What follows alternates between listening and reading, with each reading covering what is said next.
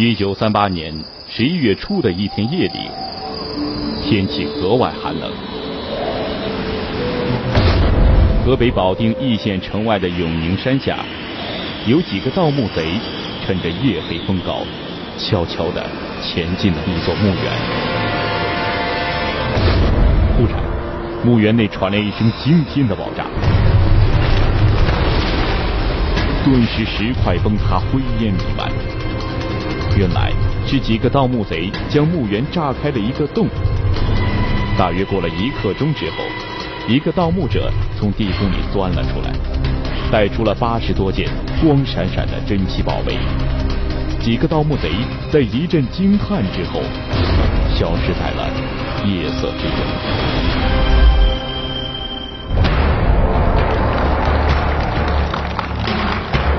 一九二七年。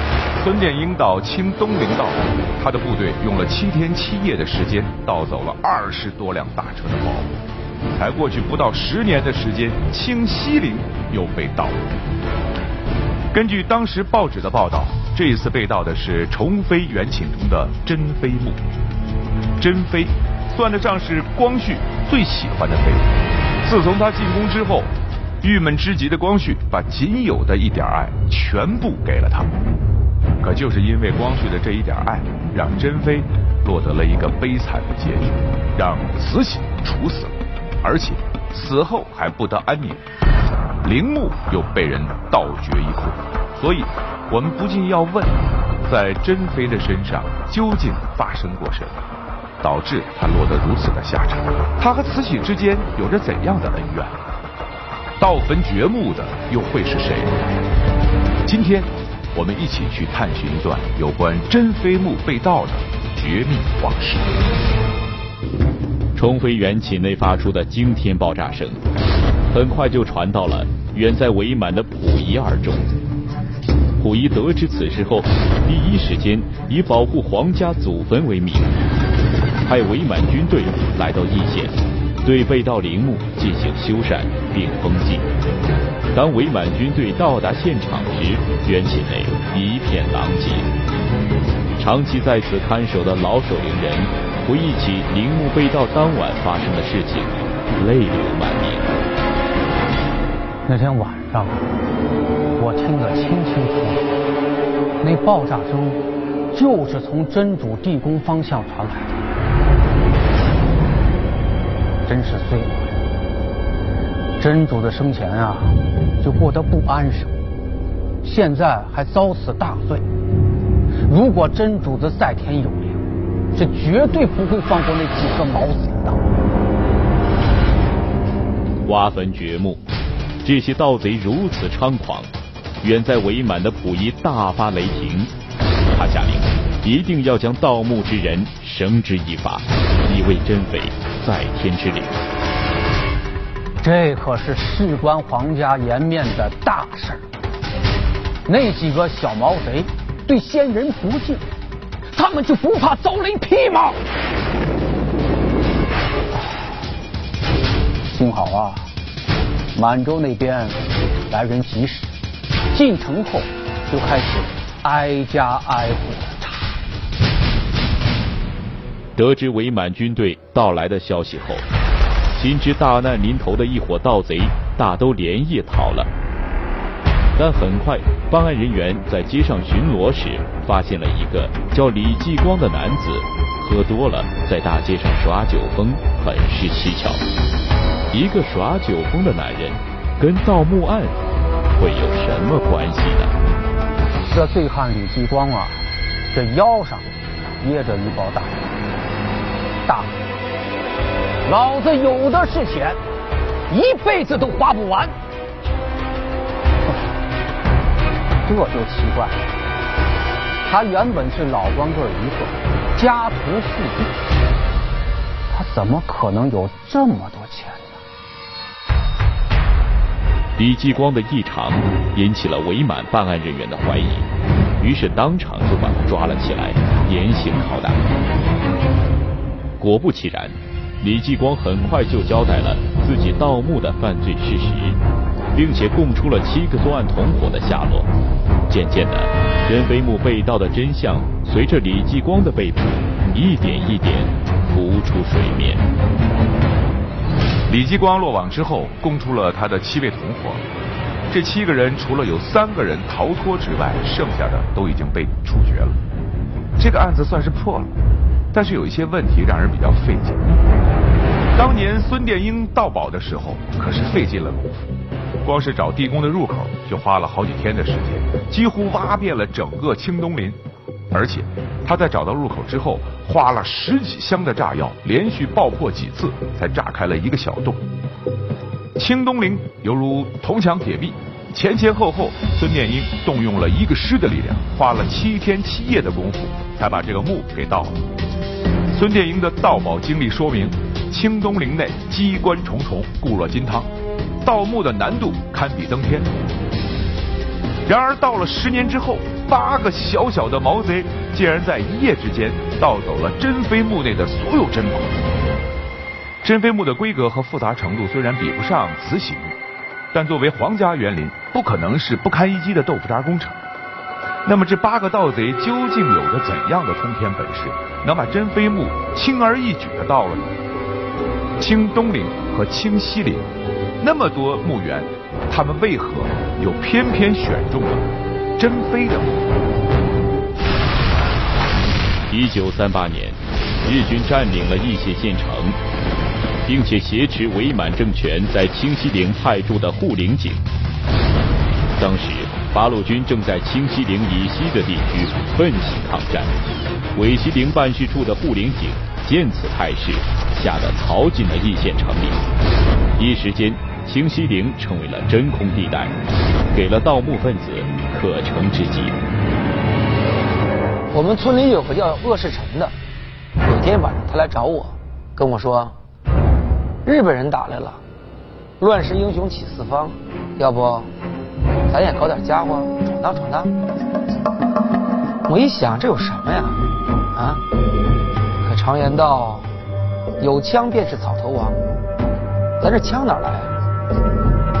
鄂世臣用手指了指地下，跟我说：“朝死人要，只要咱挖开一个皇陵，还愁没有枪。”关有仁和鄂世臣一拍即合，当即他们物色了几个同伙，打算大干一场。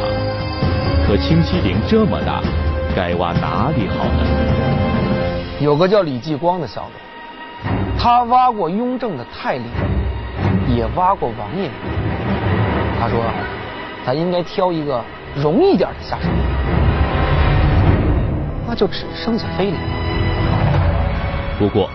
安葬道光皇帝妃子的穆东陵和嘉庆妃子的昌西陵，离八路军的驻地比较近，容易被发现。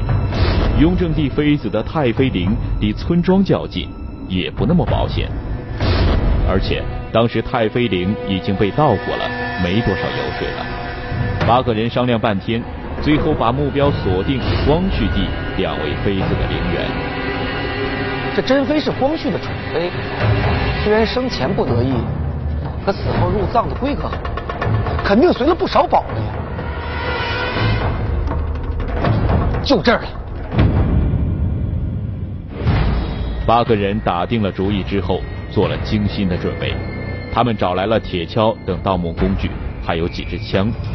一切准备就绪之后，他们趁着一个夜晚，摸进了重妃元气。那天晚上特别冷，李继光说：“会不会是珍妃娘娘阴魂不散呢？”我说：“你放屁，这世上哪有鬼啊？”话音刚落，他摔了个狗吃屎，这下他更神神叨叨了，连喊了三声：“珍妃娘娘饶命！” 几个人越往里走，越觉得阴气逼人，吓得大气不敢出。知道这时候忽然传来一声狗叫，紧接着又传来一声枪响，吓得众人一动不敢动。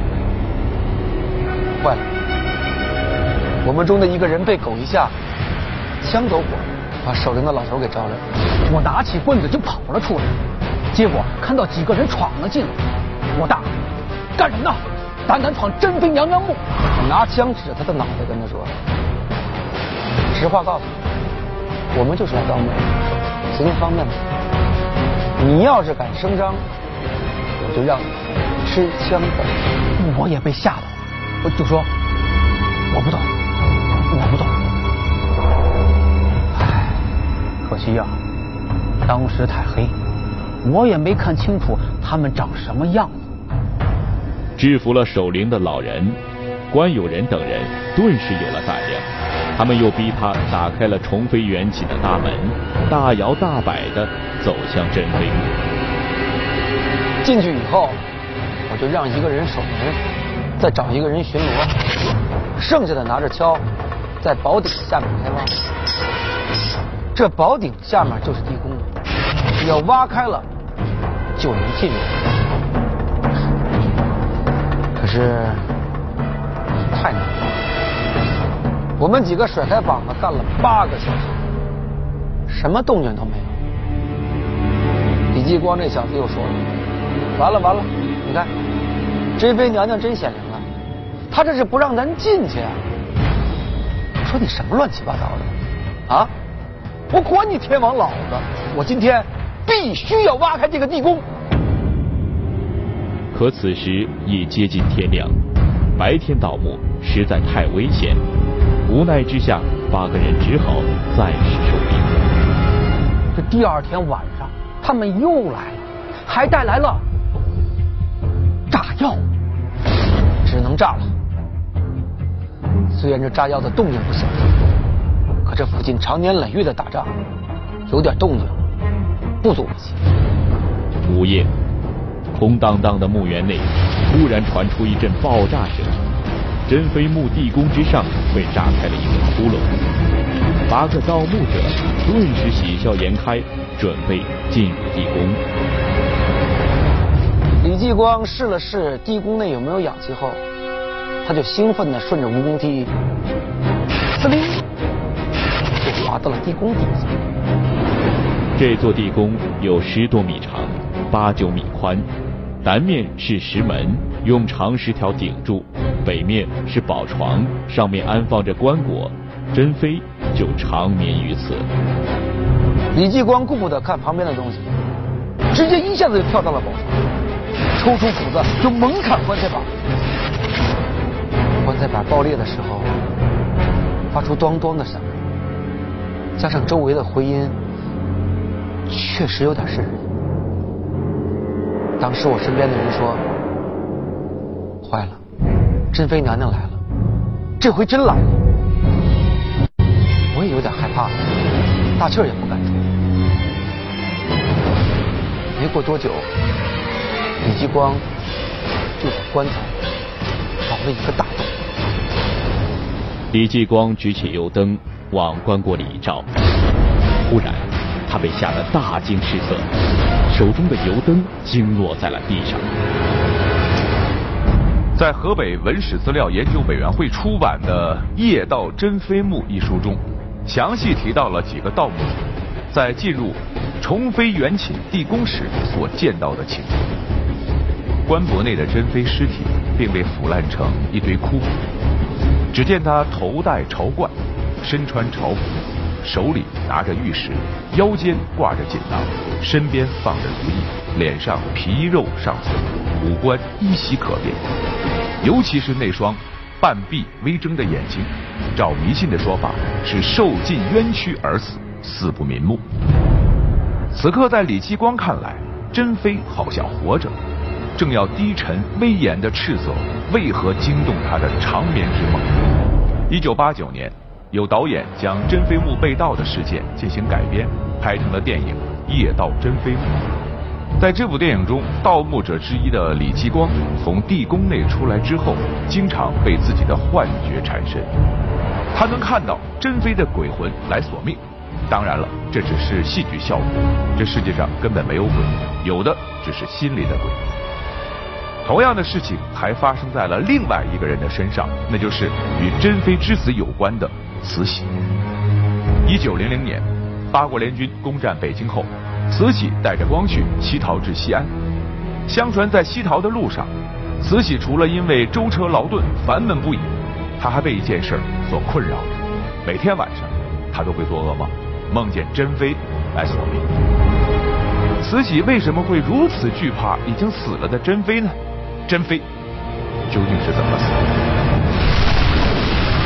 一九零零年，由英法德美等八国组成的八国联军，眼看就要攻入北京城，慈禧太后寝食难安。最后，她做出了一个决定，逃出紫禁城。只是在走之前，她还有一件事情要办。那是七月的一天，午后闷热闷热的。那一天很意外，老太后正在睡午觉。忽然就起来了，我也吓了一跳。老太后匆匆洗完脸后，就离开了乐寿堂，好像是要去颐和轩，还跟我们说约我们伺候。到了颐和轩之后，老太后就打发崔公公去把甄主子请过来。崔玉贵把珍妃带过来的时候，她一张清水脸，淡青色的绸子长旗袍。脚底下是墨绿色的缎鞋，这是一副戴罪嫔妃的装束。面对着正襟危坐的慈禧，珍妃始终一言不发。此时的她很清楚，慈禧这时候见自己，一定没好事儿。真主子进前叩头到极刑，完了就一直跪在地上，低头听训。这个时候，屋子里静得连掉根针都听得清清楚。老太后直截了当说：“这洋人马上就要打进来了，这外头啊乱哄哄的，谁也保不定会怎么样。你一旦受到了侮辱，那就是丢尽了皇家的脸面，也对不起列祖列宗，应当明白的。”老太后的话十分坚决。扬着下巴，看都不看珍妃一眼。真主子立即就说：“我不曾给祖宗丢人。”老太后又说：“你年轻，容易惹事儿，我们需要避一避，在你在身边也不方便。”可这珍妃却说：“您是可以避一避，要留着皇上坐镇京师，主持大局。”正是珍妃的这一句话，惹怒了慈禧。慈禧当即就把脸一翻，大声呵斥：“你死到临头还敢胡说！”老太后已经怒不可遏了，可是这珍妃啊，脾气也是犟得很，她居然又说：“我没有应死的罪。”哎呦，这下可了不得了！老太后更生气了，大声呵斥道：“不管你有罪没罪，都得死！”真主子当即就喊要见皇上。和老太后杀心不地，就说皇上也救不了你。来人，把他扔进井里头。崔玉贵领命之后，连同另一个太监把珍妃拖到了井边。珍妃拼命的挣扎，大喊：“皇上救命！”可不管他怎么呼救，也都是叫天天不应，叫地地不灵。就这样，珍妃被两个太监活生生的扔进了井里。年仅二十五岁的他，就这样香消玉殒。处死了珍妃之后，慈禧就带着一干人等逃出了紫禁城。只是他万万没有想到，处死珍妃，从此成了自己的噩梦。去西安的路上，老太后就经常做噩梦，梦见珍妃来找她索命。可能也就是因为这个缘故，从西安回来以后，老太后就命人把珍妃从井里打捞了出来，还把她草草的葬在了府城门外的宫女墓地，最后还给她加封了珍贵妃。可人都死了，这些面子功夫还有什么用？我手上的这本书叫《宫女谈网录》，是作家金逸根据曾经侍奉过慈禧的宫女何龙的口述整理而成。这本书中，宫女何龙详细叙述了太监崔玉贵在慈禧的授意下处死珍妃的全部过程。崔玉贵说：“我不会忘掉那一段时光，那是我一生经历的最惨的一段往事。回头想，很佩服二十五岁的珍妃，说出来的话比刀子都锋利，死在临头一点也不打颤，噎得老太后一句话也回答不上来，只能耍蛮。我敢说，这是老太后深思熟虑要除掉珍妃。”并不是在逃跑前心慌意乱、匆匆忙忙，一生气下令把她推下井的。珍妃是光绪最喜欢的妃子，是慈禧的儿媳妇。可慈禧为什么要把她关进冷宫北三所，在临逃跑之前还要处死他们？珍妃和慈禧之间究竟有什么仇、什么怨？光绪十四年十月初五，光绪帝大婚，在慈禧太后的安排下，选定桂祥的女儿，也就是慈禧的侄女叶赫那拉氏为皇后。同时，珍妃和她的姐姐也被选入宫中，被封为珍嫔、锦嫔。从珍妃踏进紫禁城的那一刻起，她的人生就发生了翻天覆地的变化。多年来，光绪皇帝一直生活在慈禧的淫威之下，任何事情都不能自己做主，所以他整日愁眉苦脸，一副郁郁不发的模样。直到遇见了珍妃，他的脸上才渐渐的有了笑容。要说这真主子啊，还真有股天不怕地不怕的劲儿。有一次，他去给太后请安。走到门口的时候，被太监拦住了，不让他进。意思就是说让他给点赏赐呗。可是你们猜怎么着？这真主子啊，怒冲冲的喊道：“今儿个我还真没钱给你！”说完他就冲进去了，在太后面前大告那个太监的状。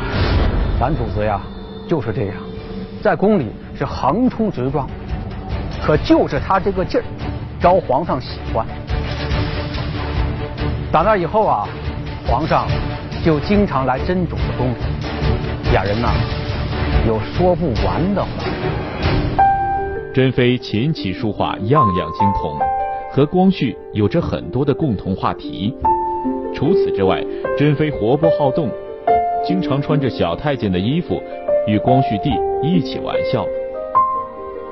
正是珍妃的天真可爱。俘获了光绪的心，也让他长期以来遭受的压抑得到了释放。皇上只喜欢和真主子在一处，很少去皇后宫。哎，这得宠是好事儿，可专宠就坏事。在老太后眼里啊，这真主子就是个没教养的丫头。她一个妃子，天天穿太监的衣服。甚至有时候还穿皇上的衣服，成何体统啊？这还不算，有阵儿啊，皇上给真主子弄了个外国照相机，真主子天天捧着它给人照相，这让太后看见，那还得了？太后啊，就不喜欢那洋人的玩意儿。你说那照相机是会把人魂魄给吸走的？珍妃的种种举动与皇宫里的规矩格格不入，慈禧对她越来越不满，多次想惩罚她。这天，慈禧找了个借口下手了。宫里的开销太大，有阵子斟酌的短了些银子，就向皇上介绍了一个人做官，收了些银子，结果就被太后给抓到。老太后以崇尚浮华和与有齐寝为由，将珍妃姐妹降为贵人，还将珍妃抓了过去，当着后宫所有人的面脱去了衣服，打了三十大板，这叫尺衣廷杖，也叫一丈红。尺衣廷杖这一刑罚主要针对朝中大臣，在此之前还没有过对嫔妃实行的先例。慈禧太后对珍妃下此毒手，其实另有目的。她希望借此来警告自己的儿子光绪帝。甲午战争的时候，太后主张和谈，可皇上却坚持要打。朝堂上分为两派，一直在打口水战。太后很不高兴，所以他也是有警告皇上不要忤逆自己的意思。不过，慈禧的警告并没有让光绪退缩，反而有了新的想法。不久后，他就联合梁启超等几个进步大臣，发起戊戌变法运动。可光绪没想到，这更是将心爱的女人珍妃推向了深渊。皇上要变法的时候，真主子是极力帮忙。皇上身在皇宫，出行不便，真主子就成了中间人，替他传递消息。依我看呀。这个真主子也是有心计的，他也想着有一天皇上能独揽大权，他也可以称霸后宫。光绪和珍妃一心做着开创一个新世界的美梦，可他们的美梦并没有持续多久。戊戌变法仅仅持续了一百零三天后就失败了。戊戌变法失败之后，慈禧处决了所有参与变法的大臣。甚至还把光绪软禁在了瀛台。光绪失势后，珍妃也受到牵连，被慈禧关进了冷宫北三所。至此，珍妃这个傲气十足的女子，在经历了深宫斗争之后，彻底败在了慈禧的脚下。等待她的，也是命运的宣判。戊戌变法失败之后，慈禧将珍妃和光绪这对相爱之人活活的分开。到死都没能见上一面。珍妃的尸体在井里泡了一年多，才被人打捞出来，草草的葬在了阜成门外的宫女墓地。直到慈禧去世之后，珍妃的姐姐瑾妃掌权，做了太妃，统领后宫，才把她葬回崇陵，并追封为端康皇贵太妃。照理说，珍妃葬入崇妃元寝时，尸体早已经腐烂了。可是根据《夜盗珍妃墓》一书中的记载，盗墓者进到地宫的时候，珍妃的遗体保存完好，面目如生。这就奇怪了，已经腐烂的身体，怎么可能面目如生呢？盗墓贼李继光下到地宫，看到珍妃的样子之后，确实被吓坏了。可他转念一想，自己干这种事就是和阎王爷打交道，怕什么？给自己壮了壮胆后，李继光疯狂地将棺椁里的珠宝塞进了自己的口袋里，其中包括珍妃身上的一串朝珠，还有含在嘴里的一颗宝石。当时我们一共拿出来八十多样，当时我们特别开心，这趟没白来啊！最终，关有仁和其他盗墓贼将偷来的珍宝分成了八份，一人一份。其中一块价值连城的金如意，也被他活生生的劈成了八份。这东西刚分完，伪满的军队就来查，我们也不想被抓，所以我们分了东西就都走了。可李继光不想走，结果怎么样？出事儿了。李继光落网之后。经不住严刑拷打，他供出了盗墓的全部事实，并且供出了几个同伙的下落。随后，经过伪满洲军队的严密追捕，除了关友仁和张氏兄弟以外，其他人均被抓获，并且被当场处决。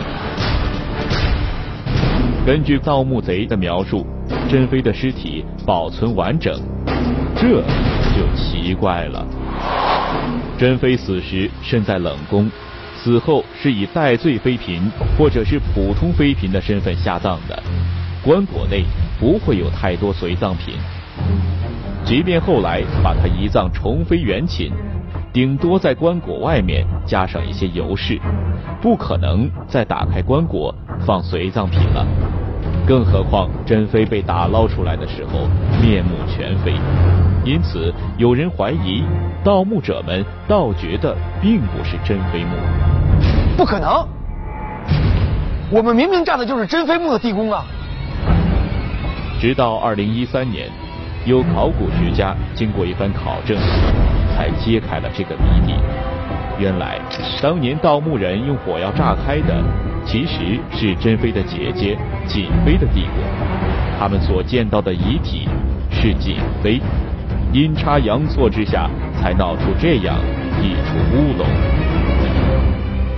珍妃容貌出众，傲气十足。即使是在她被慈禧推进井里的那一刻，他始终保持着自己的那份傲气。他和光绪皇帝的爱情悲剧，即使在一百多年后，也依然令人动容。那么，关于珍妃的死，还有多少我们不知道的故事？她的墓到底有没有被盗？今天我们有幸请到了清西陵。文物管理处研究员邢宏伟女士，有请。李老师，你好。你好，邢女士，欢迎光临，请坐。首先求证一个问题：被盗的到底是珍妃墓还是瑾妃墓？被盗的不是珍妃墓，是瑾妃墓。为什么说是盗的珍妃墓呢？这是源于啊，当时那个盗墓者的口述。他对西陵的真实的历史的情况也不大了解，呃，他觉得那个大的应该是珍妃的，珍妃是宠妃嘛，所以就把那个大的盗了。实际上这规模大的是瑾妃的，不是珍妃的。我们从珍妃墓啊，呃，说回到珍妃，呃，您能简单评价一下珍妃是一个怎么样的女子？其实呢，珍妃呢，呃，远没有人们想象的那么健康。呃，或者是那么那么那么活泼，嗯，因为就是现在那个我们保存了很多那个宫中的档案嘛，其中呢有那个珍妃进药底部，也就是记载的珍妃呀，她在宫中生活期间，她看病和用药的这个记录。珍妃呢，就是身体呢非常那个虚弱，她除了什么呃脾胃不和、肠胃不好、什么那个月经不调等等这些妇科病之外，她还有很很厉害的一样病是什么呢？癫痫。哦。经常是弄着弄着就神志不清，牙关紧咬。赤衣廷杖，什么原因要这个这么狠呢？是说珍妃卖官匿爵，当时说有一个上海道的这么一个职位。有人呢，就一个叫鲁伯阳的这么一个人，看中了这个官儿，然后通过珍妃的关系啊，花了四万两银子。在在那个时候，说，呃，一百两银子在北京可以买一个四合院，四万两银子那是非常庞大的一个数额。这个慈禧知道了之后呢，呃，说那个他就连夜派人那个查这个珍妃这个寝室，结果发现他还有一个账本儿，就记着。就是谁拖到他了，有有多少钱？那就是说，珍妃那儿还不止帮了这一个人。啊，对，这是一个比较典型的案例。所以呢，这个慈禧太后她大怒，这是后妃啊，清代严禁后妃干预朝政。我想，更主要的原因，慈禧太后是觉得。这个买官的人，如果都拖到慈禧的后门，可能慈禧就觉得顺理成章，然后天底下的所有的封疆大吏、所有的官员都是慈禧这一脉发展发展出去的。但是呢，问题是。光绪呢，通过珍妃，包括他母家的关系啊，就是敛罗了很多的这种外官，然后拖到光绪的门下。那么势必这这批人将来会成为帝党啊。那光绪皇帝的政治势力逐渐的要强大了，那么跟慈禧太后的对抗可能就更有势力了。其实说白了，慈禧太后还是怕自己的政治权力会有遗失，妨害到她这个掌权独裁，才会这样。好，谢谢邢女士。往事之所以有记忆，是因为有亲历者；历史之所以有温度，也是因为有亲历者。感谢各位的收看《绝密往事》，下期见。一九零零年八月十五号，八国联军打进紫禁城，慈禧太后从人生巅峰跌到了低谷。慈禧太后带着光绪皇帝，开始了一年零五个月的逃亡生涯，褪去华服。